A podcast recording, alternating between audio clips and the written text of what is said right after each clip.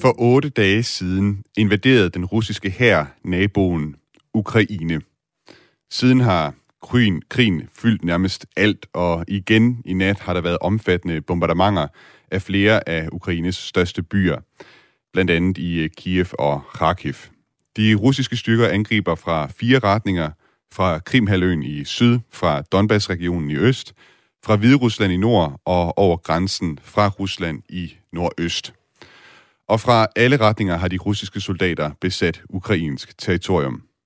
Du lytter til Krig på kontinentet på Radio 4, en særudgave af det program, som normalt bare hedder Kontinentet. Der er nemlig ikke særlig meget, der for tiden virker særlig normalt i Europa, og derfor følger krig på kontinentet de konsekvenser, krigen får for magtbalancen i Europa, og vi analyserer løbende de seneste træk fra Putin, Zelensky, NATO og EU. Alt omkring krisen mellem Vesten og Rusland, som bliver udkæmpet på europæisk jord i de her dage. Det gør vi med europakorrespondent Mads Anneberg i Ukraine og med mig, Thomas Schumann, fra studiet i Aarhus. I dagens program der skal vi høre fra borgmesteren i byen Melitopol, som er blevet besat af russiske styrker. Borgmesteren har imidlertid nægtet at samarbejde med russerne. Og vi skal høre fra et ukrainsk parlamentsmedlem, som i går var til møde i parlamentet for at holde Ukraine kørende, udstyret med en pistol i tilfælde af, at hun skulle krydse veje med en russisk, russisk soldat. Velkommen til udsendelsen. Og med mig direkte fra Ukraine er Mads Anneberg, Radio 4's Europa-korrespondent. God formiddag, Mads. God formiddag, Thomas. Du har altså været i Ukraine i snart øh, tre uger nu, og er altså i Lviv i den vestlige del af landet, cirka 80 km fra grænsen til Polen. Ja, faktisk så er du ved banegården i Lviv. Hvad er det for mennesker, du møder, som passerer gennem Lviv i de her dage? Det er mennesker i alle afskygninger, høj og lav, mænd og kvinder, børn ikke mindst. Det er selvfølgelig folk, der kommer østfra her øh, i Ukraine, altså fra store byer som øh, Kharkiv. Jeg har mødt enormt mange her til morgen, som kommer fra Kharkiv, altså den, den anden største by i Ukraine, øh, hvor der har været intense bombardementer de seneste dage, og, øh, og hvor folk øh, prøver at komme ud øh, så, så godt de kan. Og øh, mange af dem ender altså her i Lviv i det vestlige Ukraine, hvor der lige nu er fredeligt, men hvor der til gengæld er altså øh, meget sådan hjerteskærende tilstande hernede mm. på, øh, på området omkring banegården. Jeg står lige ved siden af en bus, der er på vej til Krakow. Folk de står og øh, altså, øh, ja, øh, er, på, er på vej ind i den. Øh, man kan nærmest ikke komme ind på selve banegården og, og komme med et af de fire tog, der går i dag øh, mod Polen, fordi der er så ekstremt mange mennesker. Mm lyden af rullekufferter øh, gennemtrænger byen her. Øh, altså flygtninge fra, fra hele landet, det er, det er forfærdeligt. Mads Anneberg, ifølge FN's øh, flygtningeorganisation har mere end en million mennesker nu forladt landet, siden øh, krigen brød ud. Hvordan oplever du den her strøm af flygtninge gennem øh, Lviv? Hvordan den har udviklet sig? Jamen altså, den, den tager til, vil jeg sige. Altså, øh, jeg var hernede på banegården for, øh, for en uges tid siden øh, i lørdags, og, og der var det allerede slemt. Altså, der var det allerede svært at komme, komme nogen steder hen på perronerne, fordi der var så mange mennesker, der gerne ville ud, og så øh, få tog, der, der gik herfra. Og det kunne blevet værre. Altså, jeg, jeg står hernede nu på Banegårdspladsen i, øh, i Lviv for den, den her majestætiske, flotte øh, stationsbygning, men med så meget tragedie rundt om mig. Altså, der er... Ja, altså der er simpelthen så mange mennesker, som, som ikke har noget sted at være lige nu, og, øh, og som enten er på vej her, altså er kommet til her øh, Lviv, eller er på vej øh, væk igen vestpå over til, til den polske grænse, og øh, Røde Kors har stillet sådan 7-8 øh, telte op, og det er det, altså, sådan, når man kigger sig omkring, det, man bliver sådan fyldt af en følelse om, at intet er, som, som det bør være her øh, på, på banegården. Som man kan høre, er Mads Anneberg altså med os direkte fra Lviv i Ukraine, og derfor så kan vi også risikere lidt udfald en gang imellem på forbindelsen til Mads. Jeg skal også huske at sige, at øh, I kan sms ind undervejs i udsendelsen. I kan skrive ind på nummeret 1424 med jeres spørgsmål eller kommentar. Send sms'en til nummeret 1424, start jeres besked med R4 i mellemrum, og så jeres besked. Nu kan jeg også byde velkommen til overlovskaptajn Anders Puk Nielsen, der er militærforsker ved Forsvarsakademiet med en fortid som sprogofficer i russisk. Velkommen til, Anders. Tak. Skal du have. Og øh, ja, øh, tak for, at du endnu en gang vil være med i øh, programmet. Du var også med i sidste uge. Oplever du, at øh, de ukrainske og russiske soldater, de øh, tager hensyn til de her mange flygtninge, flygtninge der, der er i den her krig? Ja, altså, øh, jeg vil i hvert fald sige, at jeg synes at godt, at man kan give Øh, russerne det, at i den første uge af krigen, der virker det faktisk til, at de har, øh, har prøvet at skåne civilbefolkningen. De, de, har, de startede med en strategi, som har øh, skulle opnå målene med så lidt brug af vold som muligt. Øh, det de så ikke lykkedes med, og øh, jeg synes, vi ser tendenser nu til, at de, øh, de skruer op, og det ligner mere en sådan en regulær krig, end, end det vi så i starten, hvor det mere var, var nålestiksangreb. Øhm, øh, så øh, jeg er bange for, at det kommer til at, komme, at gå mere ud over civilbefolkningen i de, øh, i de kommende uger, end, end det vi så i den første.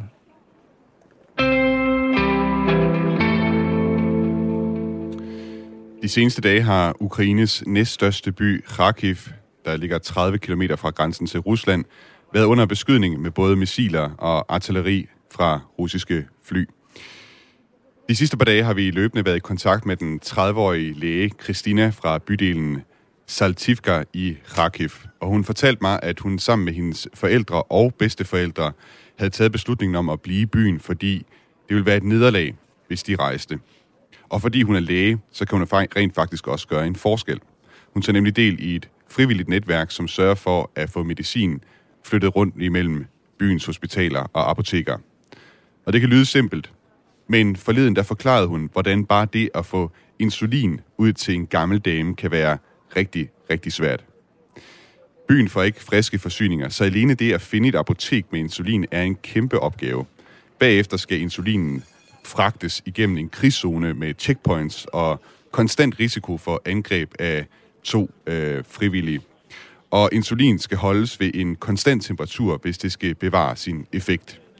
Og lykkes alt det, så skal de frivillige også lige nå hjem inden klokken 4, hvor udgangsforbuddet starter, og de med Kristinas ord dræber alle, der går på gaden. Alt det her bare for at hjælpe en gammel dame. Vi havde egentlig aftalt med Christina, at hun skulle være live med i radioen i dag, men i går eftermiddags, der skrev hun så sådan her til os. The situation today is very bad. Attacks at the whole day. Og 10, minu- 10 minutter senere skrev hun, Something wrong with electricity, so I need to save my battery now. Vi ved fra det ukrainske brandvæsen i Kharkiv, der løbende sender opdateringer ud på Facebook, at russiske fly og artilleri i går angreb det kvarter, som Christina bor i. Ifølge brandvæsenets opdatering fra i morges var der brand i 40 lejlighedsblokke. Og indtil videre øh, har brandmændene fundet fem døde.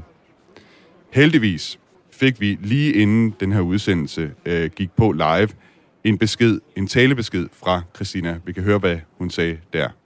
The situation in Kharkiv is very tense. Um, Russian forces are killing civilians. They attacked um, my region. They attacked my district every day, every hour, every minute. And right now, when I'm just talking to you, I'm staying at my house with my family mother, father, grandfather, and grandmother, my cat because it's my home, because I grew up here, because I studied here, I worked here, because this is our land. We love our town, we love our Ukraine.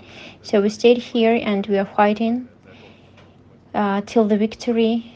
Well, uh, you know, it's very, very nervous, but actually, I really. I, know that uh, the victory uh, from our side is uh, our. So um, I wish all Ukrainians um, be strong enough. Thank you.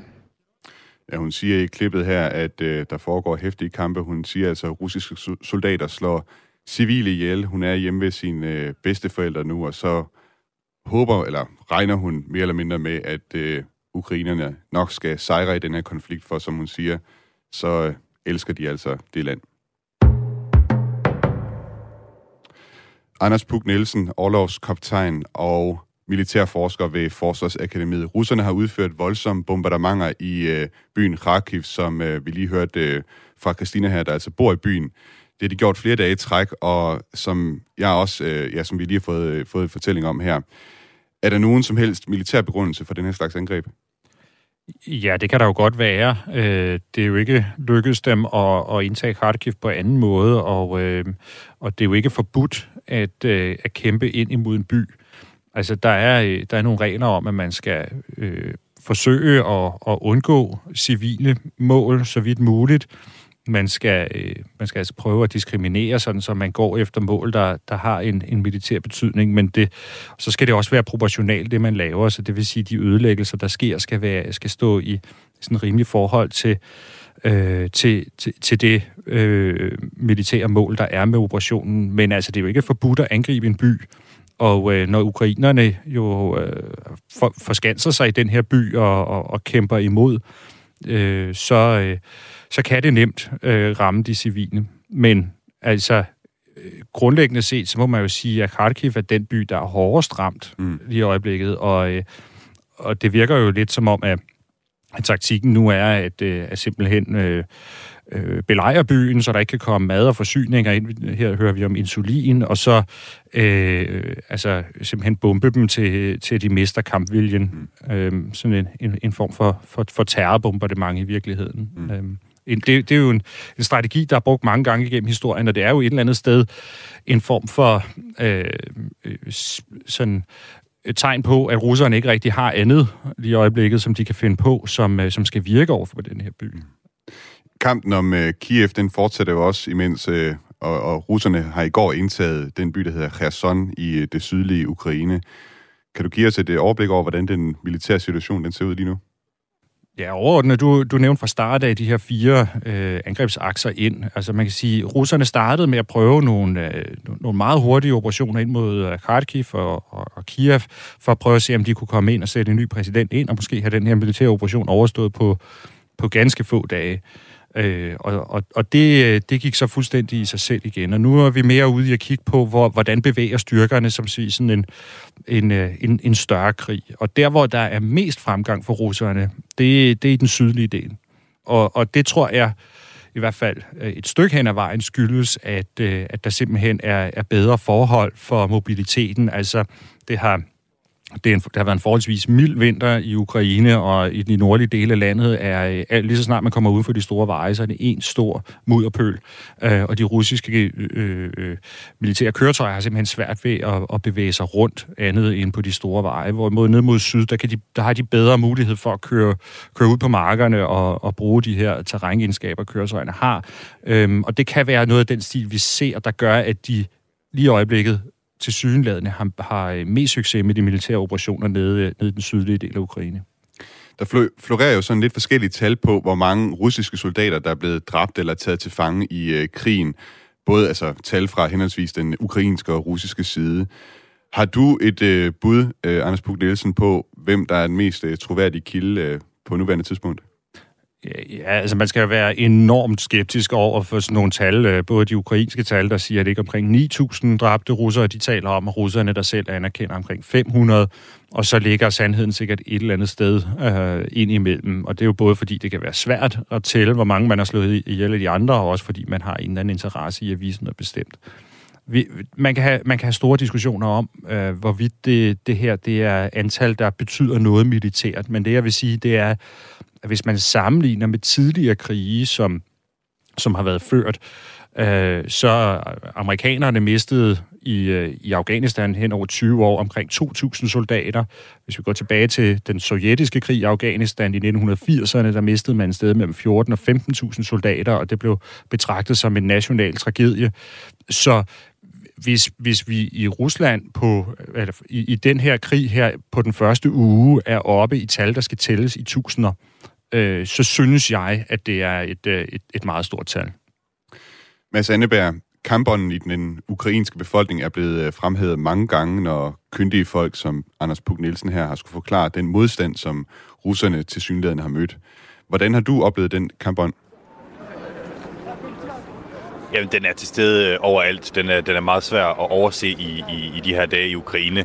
Altså, efter et par dage, lige i begyndelsen af invasionen og krigen her, der, der, der var ukrainerne sådan lidt, lidt rystet, øh, men, men de er altså virkelig sådan kommet på barrikaderne, både herinde i byerne og også øh, i går var jeg ude i nogle, nogle landsbyer, hvor folk simpelthen bare øh, sidder og, og indsamler udstyr til, til militæret og så videre. Og det, som jeg jo det, som jeg har oplevet i, i den her uge, det er, at jeg har stået nede i nogle forskellige forskellige køer, hvor man melder sig til det civile forsvar, og hvor man melder sig til det rigtige forsvar. Og, og, og folk, folk står der. Folk, øh, altså unge, unge mennesker øh, på, øh, på, på 20 år, øh, som, som ikke har en dags øh, kamperfaring, står nede for at melde sig til at, at få et våben i hånden og, og komme ud og kæmpe i en eller anden kapacitet. Altså det, det er meget sådan overvældende. Folk understreger, at de er jo en, de, de er jo et fredeligt folk, ukrainerne, men, men, men de er simpelthen så, så presset nu. Alle, alle mennesker går rundt og læser de her forfærdelige nyheder fra hele landet, og det, det, det, det motiverer dem altså til at komme, øh, til at komme, komme ud af stolen og ned og, og, og melde sig.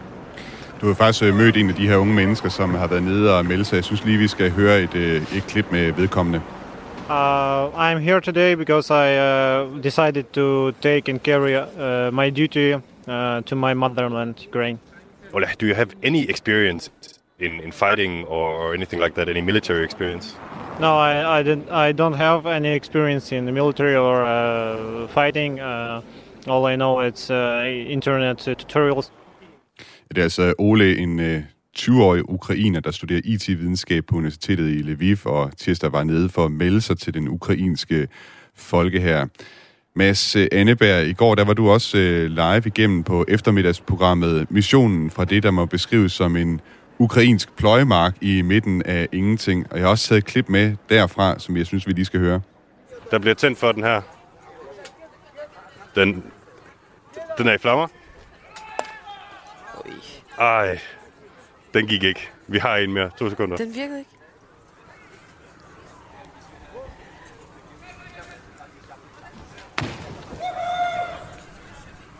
Sådan. Det lød så... Der var noget der, En, Mads. en ud af to. Ja, øh, de får kastet en øh, molotov cocktail, og nu står øh, sådan et, øh, et par kvadratmeter af grøften i, i brand. Øhm, så ja, det var altså en lille Shit, demonstration på, hvad der er i vente til, til russerne, hvis de, øh, hvis de kommer her med deres, øh, med deres tanks. Øh, oh, ej, der var en mere. Øh, Ja, det var altså øh, Mads Anneberg, du var ude og, og prøve at kaste med hjemmelavede Molotov-cocktails. Øh, Men Sande, hvad, hvad var det for et sted, du var ude? Ja, det var et helt vildt sted. Altså, det er sådan en lille bitte landsby øh, med, med 2.000 indbyggere, som bare alle sammen i en eller anden kapacitet gik rundt og, og, og prøvede at hjælpe til i den her øh, svære situation. Altså nogen, øh, der, nogle af kvinderne, der havde lavet øh, lige, øh, lige før jeg kom, 100 kilo dumplings, altså sådan en, en ukrainsk øh, delikatesse, som de ville sende ud til, til fronten, til soldaterne og til de byer, som er under, hvad skal man sige, beskydning nu her. Og, øh, og så er der, øh, hvad skal man sige, en, en stor gruppe mennesker, som bare sidder dagligt og laver de her Molotov-cocktails og sender dem ud til de kontrolposter, som øh, altså var en af dem, jeg, jeg stod ved her. Øh, og det er ligesom, så står vi sådan et, et øh, et mig og dusin sådan midalderne øh, ukrainer, ikke? Øh, og, og, og fyrer de der Molotov-cocktails af. Det er bare sådan en absurd situation, fordi vi, vi står og morer os lidt over det og sådan noget, ikke? Det, det, er jo, det, er jo, det er jo spændende, men det er jo også det er jo, det er jo helt vildt tragisk, at det er kommet dertil. Det er jo helt normale mennesker med, med helt normale jobs, landmænd, øh, hotelejere, fabriksarbejdere, som lige pludselig bare har fået deres liv vendt på hovedet, og som øh, altså, nu står og, og jamen, altså, venter på, at russerne kommer med de her øh, lidt øh, usikre Molotov-cocktails. Mm, jeg tænker også, øh, helt personligt også, det må man også øh, tænke på, hvad de jo egentlig skal bruges til. Altså, der må jo, ja, vi kommer nok til at se nogle russere, som, som ja, øh, bliver udsat for de her angreb her på et tidspunkt. Øh, jeg følger selv det ukrainske forsvarsministerium på Twitter, og øh, der har man både postet opskrifter på Molotov-cocktails og også instruktioner til, hvor det er bedst at ramme forskellige køretøjer.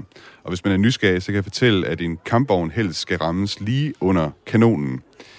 Det er ikke det eneste eksempel, der er på folkelig modstand. Ifølge de ukrainske myndigheder har man i Kiev udleveret i omegnen af 20.000 rifler med ammunition til civile, uden meget militær erfaring, der indgår i det såkaldte territorialforsvar.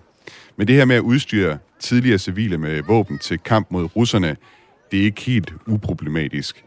Hør her, hvad Iben Yde, militærjurist ved Forsvarsakademiet, fortæller om den situation. Selvom at det at, øh, at mobilisere civilbefolkningen i forsvaret mod den russiske invasion øh, umiddelbart fremtræder som en utrolig øh, øh logisk og også sympatisk øh, reaktion, eller forståelig reaktion, øh, så er det med til at, øh, at opleve øh, de klare grænser, som den humanitære folkeret opstiller mellem øh, civile, som er beskyttet mod angreb, og øh, kompetanter, det vil sige medlemmer af de væbnede styrker, som, øh, som gerne må blive angrebet. Så det, så det gør det en lille smule mere vanskeligt at skælne, fordi at de civile, som bliver udstyret med våben øh, og tager del i kamphandlingerne, enten alene eller som medlemmer af nogle af de her Territorial Defense Forces, øh, de rent faktisk øh, kan angribes øh, lige pludselig, og derfor ikke længere er beskyttet. Øh, og det betyder jo selvfølgelig, at, øh, at russerne de har flere mål på individsiden, men det betyder ikke nødvendigvis, at for eksempel øh, boligblokke og andre øh, mål øh, kan angribes på den måde, vi har set. Det vil man kun øh, kunne acceptere, hvis man kan bevise, at de her boligblokke de rent faktisk bliver anvendt til militær formål. Anders Puk øh, Nielsen, jeg kunne godt tænke mig at spørge dig, øh, hvordan ved man som menig russisk soldat, hvem det er, man må skyde, hvis der nu er udviklet, øh, ud, ud, øh, udleveret så mange øh, rifler til øh, folk i det her territoriale forsvar i Ukraine? Ja, altså en ting er jo, hvis man står inde i byen, øh, og man decideret kan se, hvem der har et våben i hånden. Noget andet, det er jo, hvis man affyrer artilleri eller missiler øh, imod øh, en by, og også hvad det tyder på jo, at i nogle tilfælde mod boligblokke, øh, så, så har man jo ingen anelse om, hvad, hvad det i virkeligheden er, man rammer. Mm. Øh, så altså, der er det, det bliver svært. Øh, men jeg vil, jeg vil stadig sige, at hvis man sammenligner med, hvordan russerne ellers har lavet luftbombardementer, for eksempel i Syrien, øh, der, der var de altså væsentligt voldsommere. Øh, og, og, og altså, det virkede til, at de var fuldstændig ligeglade, eller at, at meningen netop var, at øh, man, man skulle ramme civilbefolkningen rigtig, rigtig hårdt. Øhm, og, og der synes jeg altså, at der er noget, der tyder på, at de i hvert fald fra start af har været lidt tilbageholdende i forhold til det her øh, i, øh, i Ukraine. Og det kan så godt være, at de kommer til at skrue op for det, øh, fordi de har mødt hårdere modstand, end, end de havde regnet med. Mads Anneberg, vi har fået en øh, uh, sms fra en uh, lytter, der øh, underskriver sig selv som Jørgensen fra Nordfyn. Og Jørgensen spørger altså, har Mads set noget til de panserværnsvåben, Danmark uh, sendte tidligere på ugen? Og han skriver, uh, vedkommende skriver her, Hilsen Ulrich Detlef Hun, Hunfjør Jørgensen. Jeg det vil jeg øh, ønske, jeg havde. Øh, jeg, jeg fulgte faktisk den der historie med, med interesse, men jeg har ikke rigtig kunne finde ud af, hvor de er landet henne, de der altså, leverancer af panserværnsraketter, så det må jeg desværre sige, det har jeg ikke, men det kan godt være, at jeg skulle gå ud og lede efter dem. Anders Puk Nielsen, den her situation med så mange ukrainer, der er altså mobiliseret her, det lyder jo også som om, at det er noget, der kan ende med at koste rigtig mange civile liv. Hvad er din analyse af det? I sidste ende, så er det jo kampviljen, som skal gøre, at, at ukrainerne kan, kan, kan vinde. Altså, hvis de mister viljen til at, øh, at modstå øh, de lidelser, som russerne måtte, måtte, øh, måtte komme med, jamen så, øh, så er det jo det samme som at overgive sig. Øh, og hvis, hvis ukrainerne kan fastholde den moral, som, som de har nu, øh, så tror jeg, at det bliver enormt svært for Rusland at få, øh, få kontrol med Ukraine og på den lange bane vinde den her krig. Øhm, men, men så, så den er, det er altafgørende for ukrainerne, at de kan modstå øh, det her og, og fastholde viljen til at forsvare sig selv og deres land. Vi har også fået en sms her fra en lytter, der hedder Daniel. Han kommer med en kommentar her og skriver, Goddag. I Danmark giver de kongelige fine ordner til rige og berømte, men den læge og mange andre ukrainere fortjener heder og anerkendelse.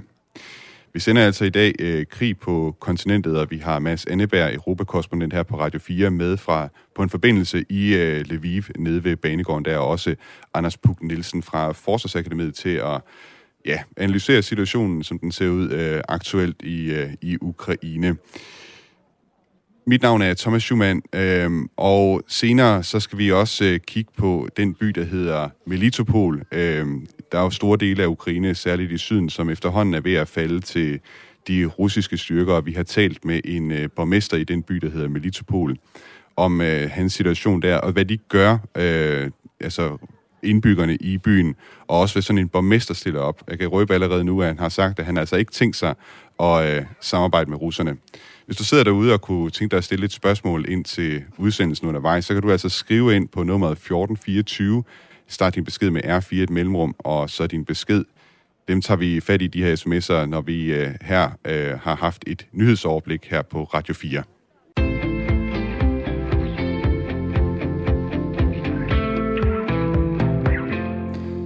Ruslands invasion af Ukraine går i dag ind i sin anden uge.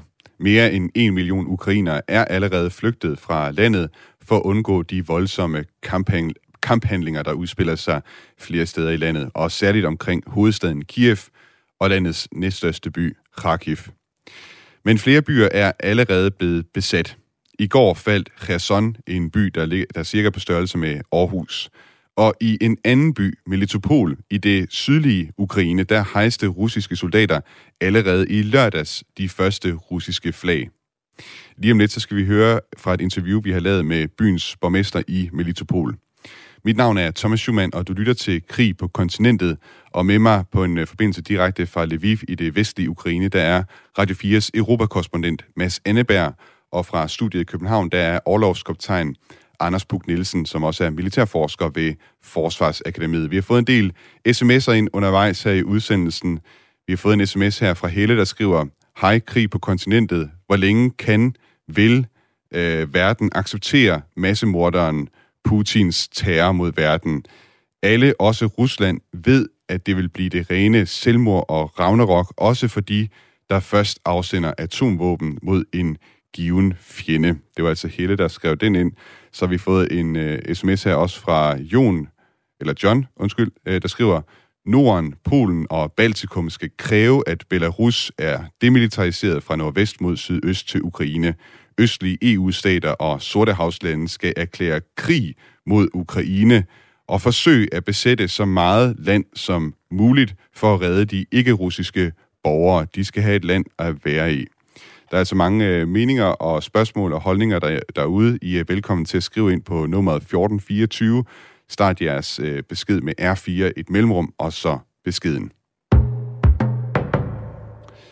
Mads Anneberg, Ukraines øh, præsident øh, Volodymyr Zelensky, han bliver jo igen og igen ros for sit heltemod, for hvordan han bliver og kæmper med sit folk. Og jeg så, før jeg gik ind i studiet her i dag, et øh, meme på Twitter, overskriften på det her meme, det var Things You Can See From Space, og så var der ligesom fire billeder. Der var et billede af pyramiderne, der var et billede af Amazonfloden, der var også et billede af Grand Canyon, og så var der et billede af Volodymyr Zelensky med teksten The Balls of Volodymyr Zelensky.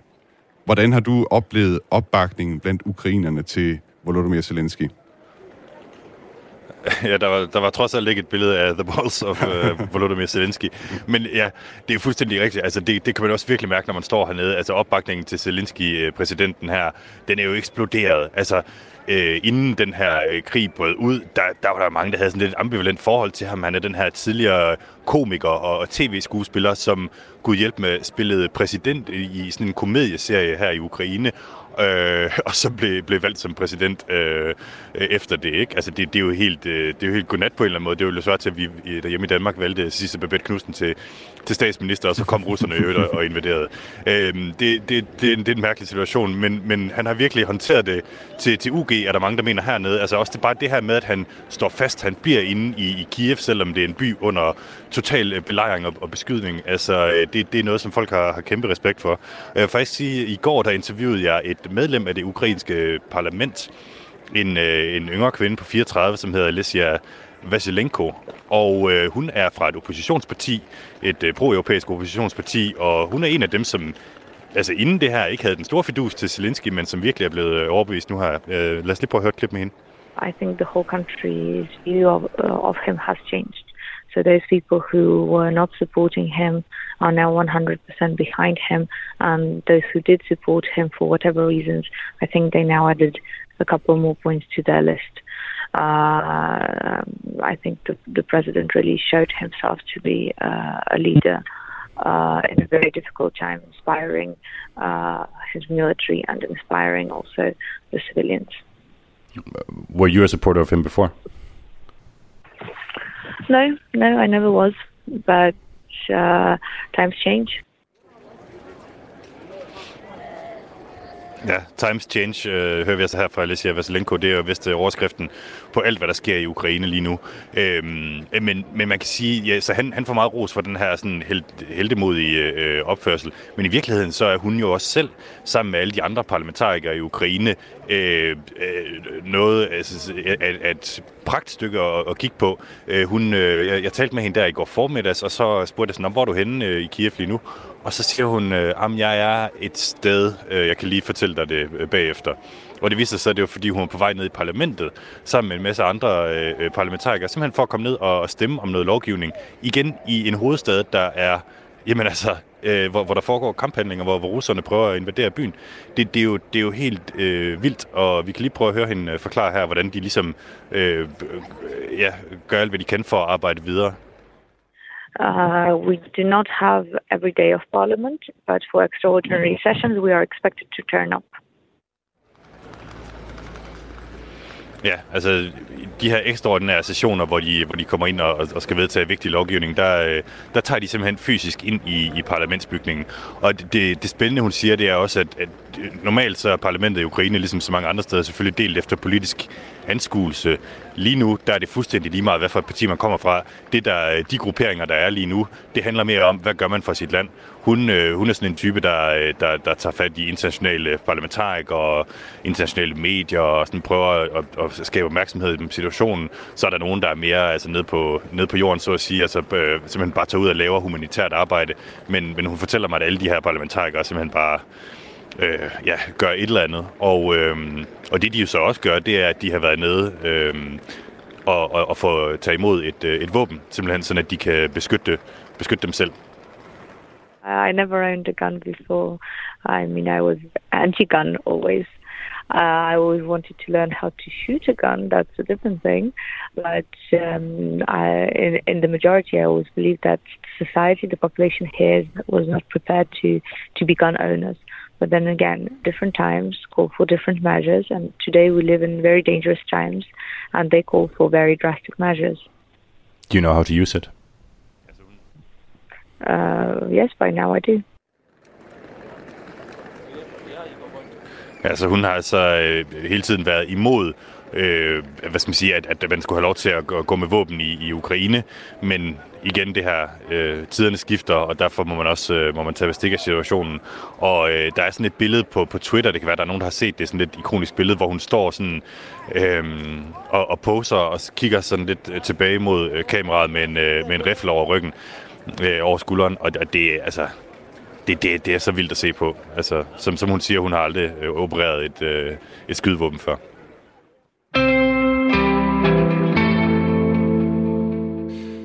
Den amerikanske tænketank Institute for Study of War udgiver hver dag et opdateret kort over de områder, som russerne kontrollerer i Ukraine. Dag for dag farves et større og større område rød, øh, rødt for at vise de områder, som russerne har erobret. Og det efterlader det helt store spørgsmål, som vi dykker ned i nu. Hvad i alverden stiller russerne op, når de først har fået kontrollen med et område? Min kollega Jeppe Rets Husted talte i går med en borgmester Ivan Fedorov fra byen Melitopol, altså en by i det sydlige Ukraine på størrelse med Aalborg, og som har været besat af russiske soldater siden i lørdags. Every day uh, peaceful citizens of Melitopol go to protest against uh, the occupation in the city. They have no weapons. They call on the Russian army to leave Melitopol. Unfortunately, yesterday during the peaceful protest, uh, Russian soldiers started shooting two people. One person received a, a gunshot uh, and uh, go to hospital. It is uh, uh, unacceptable that uh, unarmed civilians are shouted uh, for expression their position. Our people have the rights to speak, and we didn't ask Russian to save us, and uh, we don't uh, ask Russians to come to our Ukrainian city. Uh, Ivan Fedorov siger altså her, at der findes fredelige demonstrationer sted, eller der finder fredelige demonstrationer sted dagligt imod de russiske besættere, og selvom de russiske soldater skød en demonstrant øh, og sårede ham i onsdags, så mødte endnu flere mennesker op i går. We ask our citizens uh, that uh, they must uh, make it as a peace protest and don't uh, come near the Russian soldiers because it's very dangerous. And uh, uh, yesterday was this incident, uh, but today our citizens uh, make a, a, more huge but peace strike. today it left good. Mm. And how many people took part in the, in the demonstration today? 1,000 people. It's very, it's very huge strike for Melitopol. Ja, borgmesteren siger, at det, det altså er fredsdemonstrationer, man øh, arrangerer, og man, han siger også, at man opfordrer til, at man ikke nærmer sig soldaterne. Tusind mennesker deltog i går i en strække. Han siger desuden, at russerne angreb Melitopol på invasionens første dag, og i de tre dage, der fulgte med kampe mellem russere og ukrainere, der kostede det ifølge borgmesteren mere end 10 civile livet og sendt yderligere 100 på hospitalet. Men overraskende nok så befinder Ivan Fedorov sig stadig i byen. Han er fortsat borgmester og kæmper sammen med sine embedsmænd for at få byen til at fungere. We try to repair heating system, electricity system, uh, water system, and we uh, try to make a comfortable life in Melitopol as it possible now. And uh, of course, now we uh, have problems with food, with pharmacy, and uh, we have many, many, many problems. That's uh, why we try to solve these problems for our citizens. Because in Melitopol war, but citizens must have some food, some pharmacy, and uh, that's our work. Han forklarer altså her, at de prøver at få strøm, varme og vand til at køre. De har problemer med at få nok mad og medicin til byen. Den russiske besættelsesmagt hjælper ifølge borgmesteren ikke med at skaffe mad og medicin til de 100.000 indbyggere, som de har besat. Faktisk så nægter Ivan at samarbejde med russerne. I was elected by Ukrainian citizens and Ukrainian peoples in our Melitopol. I am a city mayor of Ukrainian Melitopol, and uh, I don't ask any Russian uh, soldiers to come to Melitopol, and uh, that's why I don't want to speak with them, and I have not any topics with them to solve some problems. Uh, I want to say them go out for our Melitopol. We can solve all our problems, and Melitopol is European Ukrainian city. Ja, han nægter altså simpelthen at tale med russerne, og han fortæller, at soldaterne allerede har gjort sig upopulære. They take away the uh, property of uh, uh civilian houses, cars, uh, means uh, of communication, and uh, of course they try to uh, take uh, our streets and go by their armed cars for our streets, and it's very dangerous because uh, our citizens uh, worry and they don't know what to do. Han fortæller, at russerne har taget folks huse og biler og deres kommunikationsmuligheder. Det er meget farligt øh, for indbyggerne, og de er bange. Ivan Fedorov fortæller desuden, at selvom mange ønsker, at mange ønsker at forlade byen, så vil russerne altså ikke gøre flugtveje mulige. Anders Puk Nielsen, militærforsker ved Forsvarsakademiet. En ekstremt modig borgmester, må man vil sige, der ganske enkelt nægter at samarbejde med de russiske besættere, og en befolkning, der, selvom de frygter for deres liv, hver dag mødes til demonstrationer imod russerne. Hvad er det for en opgave, de russiske soldater står med, når de har vundet kampen og besat byerne? Ja, det tyder på at være en stor opgave, ikke? fordi øh, det her, den her by, Melitopol, ligger jo i det område, hvor russerne formentlig ville forestille sig, at, at øh, den ukrainske befolkning var mest pro-russisk, øh, og, og det altså skulle være lettest at, øh, at løse det her, og, og modviljen mod dem er alligevel stor. Øh, problemet for dem er jo, at de skal jo videre og slås andre steder. De, de kan jo ikke blive ved med at have så mange soldater i, øh, i de byer, de har erobret, for så kommer de jo ikke videre i selve krigen. Så de er jo nødt til at simpelthen at rykke videre. Og så er der nogle andre, der skal tage over og, og løse de der mere dagligdags opgaver og fungere som politistyrke og den slags ting i, i de byer, der er erobret. Og nu flere byer de erobrer, nu større en opgave vil, vil det være. Øhm, og, og, og derudover så har russerne også, synes jeg her, indtil nu vist, at de har det problemer med at få logistikken til at virke. Øh, og nu længere, nu længere ind i Ukraine de kommer, nu længere logistikkæder får de også. Så øh, det, alt i alt så kan man sige, nu mere russerne erobrer, nu større en opgave er det for dem at holde styr på det og bevare et, øh, et momentum fremad. Melitopol er det jo sådan en by på øh, størrelse med, altså den, den har cirka 120.000 indbyggere, øh, før krigen startede, skal det siges. Øh, hvor mange soldater kræver det sådan at, at holde en altså så relativt lille og i det store billede ubetydelig by øh, under kontrol for russerne? øh, jeg ved ikke, hvor mange soldater det kræver. Øh, det kan jo være rigtig mange, afhængig af, mm. hvor mange protester der er. Øh, jeg tror, russerne havde forestillet sig, at de på en eller anden måde kunne øh, kunne regne med, at der ville være lokale, der ville øh, være villige til at gå ind i nogle politistyrker og ligesom øh, hjælpe med at holde styr på øh, nogle af de protester, der vil være og, øh, og, og den slags. Og hvis de lige pludselig finder ud af, at de ikke kan regne med, at der er lokale, der har lyst til at være en del af, af deres nye magtapparat, jamen så er, det, så, så er de jo nødt til at efterlade nogen.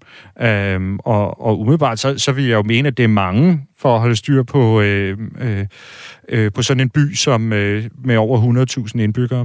Mm. Vi ser jo altså de her kort blive opdateret hver dag med de her røde områder, som breder sig ud over kortet over Ukraine, og det indikerer jo, altså de røde områder indikerer, hvor meget russerne har erobret af landet. I de her områder, hvor, hvor godt kan man så egentlig øh, sige, at øh, russerne har kontrol over de områder? Hvor, hvor godt vil du mene, de, de, øh, de kontrollerer de områder? Ja, det, man skal passe på med at tage dem for alt for gode varer. Jeg så, øh, jeg så nogen, der havde øh, modereret det der kort, sådan, så det sådan set bare viste, at russerne havde en masse røde streger langs med de store hovedveje, fordi det er der, de opererer. Øh, og alt det indimellem, det har de så faktisk ikke kontrol over. Så, så man skal bare være opmærksom på, at øh, de der områder, det er ikke bare rødt eller hvidt. Altså, der, der er en, en udfordring for dem i at holde de der røde områder, især op i den nordlige del af landet, hvor de, som sagt, øh, har rigtig svært ved at bevæge sig væk fra hovedvejene, simpelthen fordi der er for meget mudder, så, så køretøjerne kører fast. Øhm, og så, så, så det bliver, øh, altså det, det er ikke udtryk for, at øh, når man så har de bare styr på det, når der er et område, der er rødt. Tværtimod, de er nødt til at afsætte soldater for hver eneste kilometer, de, øh, de erobrer, jamen så er de nødt til at afsætte nogen til at holde styr på det. Anders Puk Nielsen, vi har fået nogle sms'er her også øh, fra vores øh, lyttere, der skriver ind her. Der er det Knud Højgaard fra Frederiksberg, der skriver, er det ikke dødsens farligt for verdensfreden, at, nation, at øh, NATO-landen leverer våben til Ukraine? Formodentlig er russerne så berettiget til at bombe våbentransporterne. Øh, ja, det kan man sige. Det øjeblik, at våbnene først er i Ukraine, så er det jo et legitimt mål. Øh, altså, det der med at føre proxykrige, hvor man giver våben til hinandens modstandere, det er jo noget, man har gjort hele vejen igennem øh, verdenshistorien. Øh, og, og også en af grundene til, at det endte for Sovjetunionen så dårligt, som det gjorde i Afghanistan i 80'erne, at, at Vesten leverede våben til mujahedinerne der. Øh, så selv, man kan sige, selvom der har været masser af de her proxykrige, hvor man har netop leveret våben, så er det jo aldrig eskaleret til en direkte krig imellem uh, USA og, og Sovjetunionen af den grund. Og jeg, jeg tror, det er på samme måde her. Altså, øh, det ville være meget uproportionalt, hvis Rusland gik ind og angreb øh, mål i, i NATO-lande, fordi man leverer våben mm. øh, til ukrainerne. Og man kan også sige, de var jo advaret. Altså, NATO sagde inden, at, øh, at russerne gik ind, at hvis I gør det, så kommer vi til at levere våben i vildskab. Vi har også fået en øh, uh, sms her fra en lytter, der skriver, hvis man forestiller sig, at Putin og hans nærmeste kompaner blev slået ihjel, kan det så stoppe krigen? Det kan det nok godt. Øh, til gengæld så vil jeg sige, at Putin han, øh, han har brugt over 20 år på at opbygge en enorm solid magtbase øh, omkring sig selv. Øh, indtil den her krig startede, der ville jeg betragte det som fuldstændig øh, utænkeligt, at han skulle blive udsat for et kup.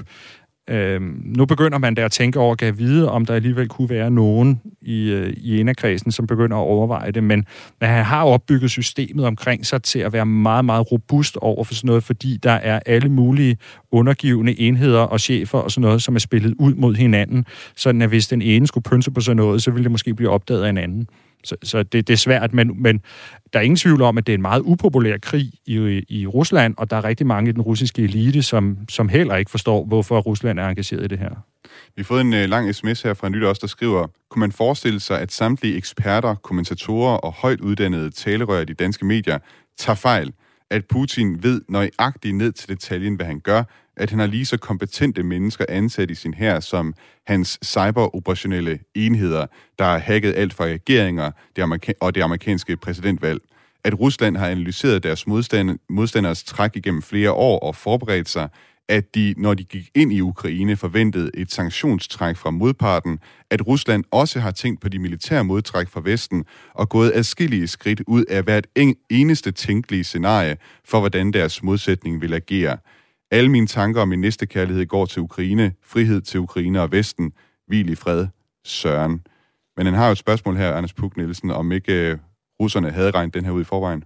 Altså, de havde helt sikkert regnet ud, at der ville komme sanktioner, øh, og det, med, det, det snakkede de også om inden, at øh, der kommer nogle sanktioner, og det er vi klar til. Jeg tror, de blev overrasket over, at de alligevel lige var en tand voldsommere end, øh, Øh, end de havde regnet med. Men der er ingen tvivl om, de var klar på sanktioner. De vidste godt, det ville få konsekvenser. Øh, jeg, jeg synes, at den måde, de har grebet krigen an fra start af, tyder på, at de har lavet en forkert politisk analyse af, øh, hvilken vej ukrainerne øh, hælder sig, hvor de har deres sympati. Øh, og øh, jeg synes også, at der er nogle ting, der tyder på, at de ikke har haft fuldstændig styr på sådan nogle lidt basale ting, som, som logistikkæder i, øh, i krigens første fase, hvor vi har eksempler på russiske kampvogne, der kører tør for, for brændstof og sådan nogle ting. Øhm, så, så, så jeg synes, der har været der er ting, der, der ligesom peger i den modsatte retning. Øhm, men der er ingen tvivl om, at russerne har jo lavet en analyse og, og har troet på det, de gjorde mm. fra, fra start af, og de har godt vidst, at der ville komme sanktioner. Anders Puk Nielsen, militærforsker ved Forsvarsakademiet med en fortid som sprogofficer i russisk. Tak for endnu en gang at gæste Krig på kontinentet her på Radio 4 og gøre lytterne klogere på, hvad der rent militært foregår i Ukraine lige nu. Velkommen.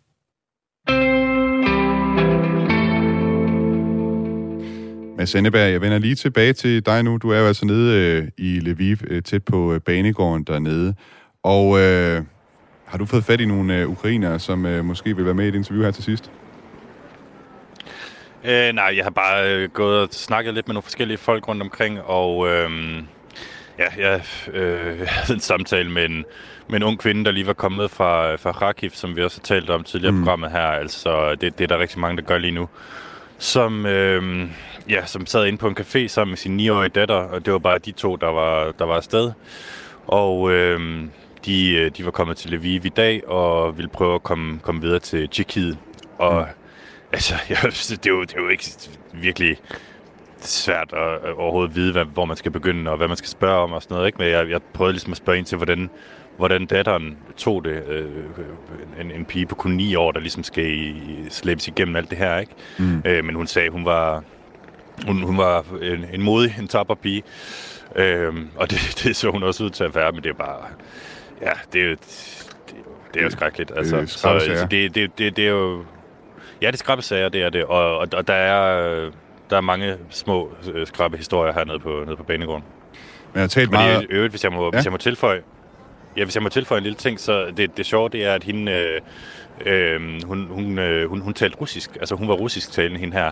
Og, og der har jo været meget sådan i... Øh, altså, der har været meget sådan... Det, det er jo lidt en svær balancegang lige nu, fordi der er store dele af Ukraine, der er russisk talende, øhm, øh, især når man kommer over østfra. Her i Lviv, hvor jeg står, der, der taler man ukrainsk sådan primært. Og der har været nogle, altså, nogle, nogle situationer her, nogle, nogle folk, jeg har talt med, som simpelthen prøver at holde lidt igen med at tale russisk, fordi øh, det, det, det, det, det bliver set som værende lidt ufedt på, på nuværende tidspunkt er der så kommet så mange flygtninge, at, at, at man ikke rigtig kan undgå at høre det øh, i, i gadebilledet. Men, men der er sådan en lille ting, hvor, hvor den sproglige front nærmest også bliver en, en, en, en, en, en ting. Ikke? Altså, jeg, jeg har lige talt med en nu her, som sagde, at han vil, han vil simpelthen prøve bare at tale, tale mindre russisk fremover, og så bare fokusere på, på ukrainsk. Det er jo noget, der påvirker den der opfattelse af russer og ukrainer som bruderfolk, kunne man næsten forestille sig. Jamen, det er der i høj grad, og det er jo også jeg, jeg tror også, det man skal regne med, det er, altså, der er mange hernede, der, der tænker, at, øh, som, som forestiller sig, at Putin troede, at han bare ville komme ind i Ukraine og blive modtaget som, øh, som en helt, fordi at øh, ukrainerne gerne ville befries fra deres øh, ja, nuværende regering. Det var jo så ikke rigtig tilfældet. Mm. Øhm, men til gengæld så er der jo mange, som havde et, et okay syn på, på russerne før, mm. øh, i hvert fald den russiske befolkning, altså som sådan et broderfolk, og som virkelig er blevet taget på sengen af det her, altså, som, som siger, de kunne simpelthen ikke tro det selv, selv da det skete, da de hørte bomberne, de kunne simpelthen ikke tro det. At, at deres broderfolk, som, altså, de, jamen, de har jo, de har, det har været et land øh, indtil for, øh, indtil for 30 år siden, ikke? Altså, at, at, at de kunne finde på det. Det, det, det er der mange, der, der, der synes er, er sindssygt, og det er det jo også. Mads, vi har fået en øh, uh, sms her fra René, der skriver, om du jævnligt støder på Putin-venlige ukrainere eller om der er mere propaganda fra Putins side, der, der stadig eksisterer i, øh, i Ukraine? Ja, det, det er et godt spørgsmål. Jeg har faktisk prøvet at lede efter nogen, øh, som, som måske ville have lidt sympati med, med, med Putin, men det er godt nok op ad bakke. Altså man kan sige, hvis der skulle sidde nogen derude og, og have den slags holdninger, så holder de dem meget, meget, meget for dem selv lige nu. Fordi det, det er jo noget, der, der virkelig, virkelig, virkelig er upopulært i, i Ukraine, hvor alle som ligesom er, er på, på, på hold mod Putin. Øhm, selv, selv folk, som, som kommer fra russiske familier, der er jo mange af de her, nu, nu snakker vi om båndene mellem Rusland og Ukraine, der er jo ekstremt mange familier, hvor der er bånd på kryds og tværs mellem de to lande. Men folk, der, der har den her russiske baggrund, prøver også at, at, at gå, lidt, uh, gå lidt stille med dørene. Så, så jeg har absolut ikke mødt nogen, der, der, der er Putin-venlige. Øh, Hvad var den anden del af spørgsmålet? Jamen det var, om der stadig eksisterer den her propaganda i Ukraine. Det må blive et helt kort svar fra din side. Nå... No. Ja, altså jamen, øh, der, der, russerne forsøger selvfølgelig, men ja, russerne forsøger selvfølgelig at, at, at komme ind med noget propaganda, øh, men, men det er ikke noget, der sådan for alvor bider på, på, mm. på store dele af befolkningen hernede. Mads Anneberg, altså Radio 4's europakorrespondent, som har været med direkte fra Lviv i det, Lviv i det vestlige Ukraine. Mange tak for at gøre os klogere på, hvordan ukrainerne de altså oplever den russiske invasion af landet. Selv tak. Og med det, så er der bare tilbage at sige, at du har lyttet til Krig på kontinentet, som var tilrettelagt af Jeppe Rets Husted. Jeg hedder Thomas Schumann, redaktør på programmet er Camilla Høj Eggers. Og jeg vil invitere dig til at abonnere på Krig på kontinentet i din podcast-app, så kan du få alle udsendelser, vi sender her. Ellers så vil jeg ønske dig en god uge. Tak for nu.